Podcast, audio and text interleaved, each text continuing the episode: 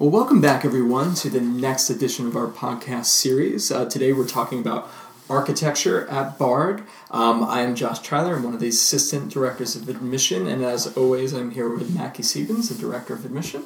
Hello, Josh. Hey, Mackie. As Josh said, I'm Mackie Siebins. I'm the director of admission, and I graduated from Bard in two thousand twelve, and we're joined today by faculty who are teaching students in the architecture program. So, do you guys want to introduce yourselves? We'll start here. Sure. Uh, thank you for having us. Um, so um, I'm Ivonne Santoyo-Orozco. I'm an assistant professor in uh, the Forthcoming program in uh, architecture. Um, a little bit about myself. Um, I've been both on the side of a practitioner and on the side of academia. Um, I have worked for a number of practices from very kind of small uh, firms, kind of more... Um, boutique design oriented and, uh, and very large uh, corporate practices. Uh, I am also very invested in my own research. Uh, my research is uh, deals mainly with questions of property, relating architecture with questions of of property, uh, especially in, in Mexico. Cool. Um, and Thank we're you. very excited to start this program. Yeah, we're excited to have you guys mm-hmm. here. Yeah, hi. Yeah, thank you for having us. Um, I'm Ross Adams. Uh, so I'm also an architect in training and in practice, um, but I've dedicated the last kind of uh, the most recent, let's say, decade of my life to uh, scholarship um, and, and writing uh, mainly about uh, two sort of strands. One is kind of a historical and conceptual understanding of the urban as a space uh, or urbanization. Uh, so I've got a book called Circulation and Urbanization, um, which is just out this past year. Um, but I've also spent a lot of time writing about climate change and the ways in which architects uh, and urban designers have addressed uh, questions of climate change, specifically looking at the problematic structures of things like sustainability and resilience and trying to kind of open up new ways in which we can approach these very difficult questions. Great, fantastic. Thanks. So can you share with us kind of how the architecture program came to be at Bard and what really the vision and kind of purpose of, of the program and what you think students will um, draw from it?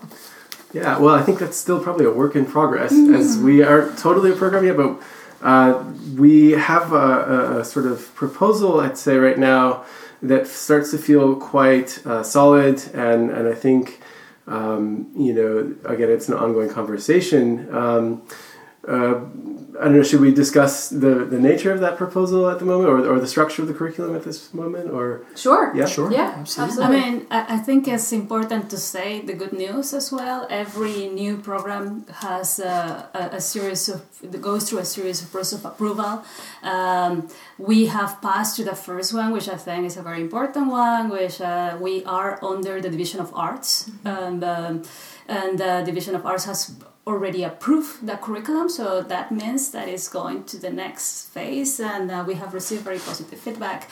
Um, I think the conversation about um, the the architecture at Bard starts even it, it has already been uh, mm-hmm. in in as far as we understand in conversation for quite some time. Uh, so this precedes and, uh, and and I hope it will go beyond those. Yeah. yeah.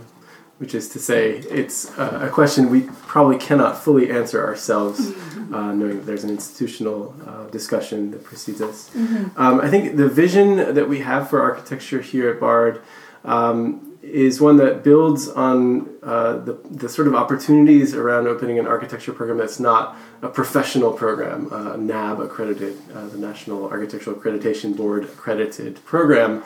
Um, I think it's a moment right now when there's a lot of discussion about how to change architectural pedagogy, um, and there are lots of really good moves taking place in a lot of you know interesting schools. Uh, but especially in the States, I think that's quite difficult to do when you're within a kind of five-year professional structure. And so we see this as a really interesting opportunity to take that conversation a lot further, hopefully, within the structure at Bard, uh, building on the connections that it's going to have within the school and, and with other uh, programs. So, uh, I mean, our vision, let's say, for the program uh, is about somehow uh, understanding architecture as a as a practice of collective sort of future making, of, of understanding uh, the role that the imaginary uh, that, that uh, plays within architecture, that, that architecture's most, let's say, public facing uh, product is often the images that we produce and the sort of visions of various futures that are going on. And I think these are sites of, of great contestation.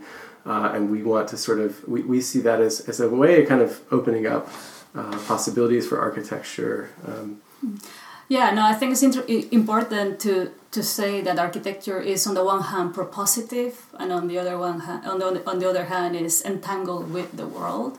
And we really want to kind of um, dwell on this relation. On the one hand is is uh, it brings about a new reality, and on the other hand is entangled in social, political, environmental questions. So I think something we're doing from the beginning is making sure that we um, emphasize this double relation, uh, which is something that I think uh, BART is already doing in many other programs, and I think uh, BART almost naturally, uh, it's almost surprising that we didn't have our, mm-hmm. an architecture program. There mm-hmm. is an appreciation of architecture, um, but there is also an appreciation of that space, that buildings are not just isolated objects that are related to questions of waste management, energy, resource extraction, you know, uh, displacement, even gentrification. So we really think that it's a, it's a wonderful opportunity to start anew, and, um,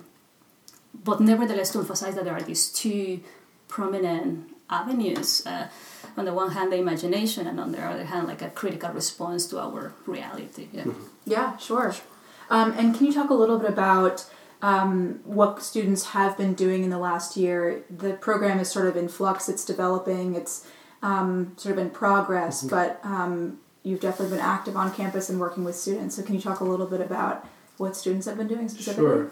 Yeah, we've really been working on, uh, and this may be quite obvious, on the sort of front end of the program, like getting students into the architecture program. So um, the main emphasis, I would say, has been teaching introductory or, let's say, level one sort of studios uh, that basically provide uh, a series of, of techniques and software uh, proficiencies and so forth to students so that we can start actually you know, building an architectural knowledge uh, around a practice of design. Um, but uh, I think actually in, in doing that, one of the things that we've wanted to do with introductory studio courses is to, um, and, and this again is sort of going against what tends to be the, the practice in, in uh, most places, we're trying to build the learning of basic, let's say, architectural techniques around a kind of critical discourse and around certain uh, histories of architecture, histories of representation, uh, so that we see it as a situated practice. Um, we don't want to spend endless time, uh, you know, asking students to kind of perform architectural techniques without somehow critically also assessing what they're doing. Uh, so that's a sort of that's a sort of big uh, emphasis with us. And around this notion, we've sort of we've started by taking the studio as not simply a studio space where you create around a certain brief. Uh, and you take then a history class over there and a, and a critical uh, theoretical class over there. But we're trying to sort of integrate those things into what we're talking about as a studio seminar hybrid. So that's, I think, where our emphasis has been, and we'll sort of build out the depth of the program as it itself builds, in fact, as of next year already. Mm-hmm. Yeah, um, I am at the moment um, not teaching a studio, but teaching a seminar. Um, And it's also to kind of open other frames, frameworks of analysis of how we analyze architecture, because I think it's also how the, how do we see, ways of seeing, ways of understanding architecture have to be part of this story. So I'm teaching a course called, or called Architectural Entanglements with Labor. And basically what we're trying to do is shift uh, to the foreground questions of maintenance, questions of labor, questions of um, resources. So, for example, what is the one of the tasks students have to imagine is, for example, what is the house if we reimagine that through the lenses of maintenance, of labor, of domestic labor. And it's interesting. So basically we, we are trying to set up different, and it's not the only one, but we'll try to set up and invite other people to bring new ways of understanding architecture in which other forms of imagination could be possible. Mm-hmm. Got it. Great. Um, yeah, it sounds like there are definitely ways, too, for students, as is typical at BARD, from different fields and practices currently to kind of move their way into architecture because it's so linked with so many other other things, which is great. Right. Despite that you're in the arts program, it's very interdisciplinary yes. yeah, in exactly. many ways. Very um, much. Which seems like that's much the approach and, and how this wanted to be put together from the beginning. Yeah, definitely. Um, certainly. And then, so for the for the current classes that students have, Um, how much of the class is more theoretically based and, mm. and kind of discussing these issues, and how much of it is more hands-on mm. designing um, yeah. these these structures and, you know, with these things in, in mm. mind? Mm-hmm. Yeah, uh, it's a great question, and it's honestly something we're we're still calibrating. Mm-hmm. Um, this is a new format for us, um, and I think you know we we're very kind of.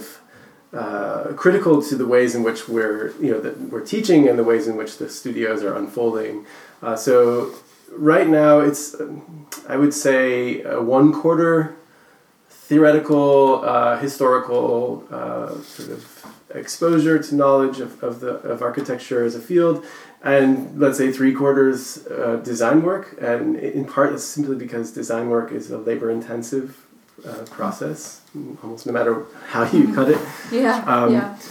Uh, but also it's it's trying to work in a studio model that um, is also different from the typical standard um, uh, ways in which we teach architectural studio elsewhere, um, mainly in terms of the time. Uh, typically schools allocate, typically schools of architecture allocate uh, about twelve hours of class time per week, on top of which they're asked to do lots of uh, continued work outside of that.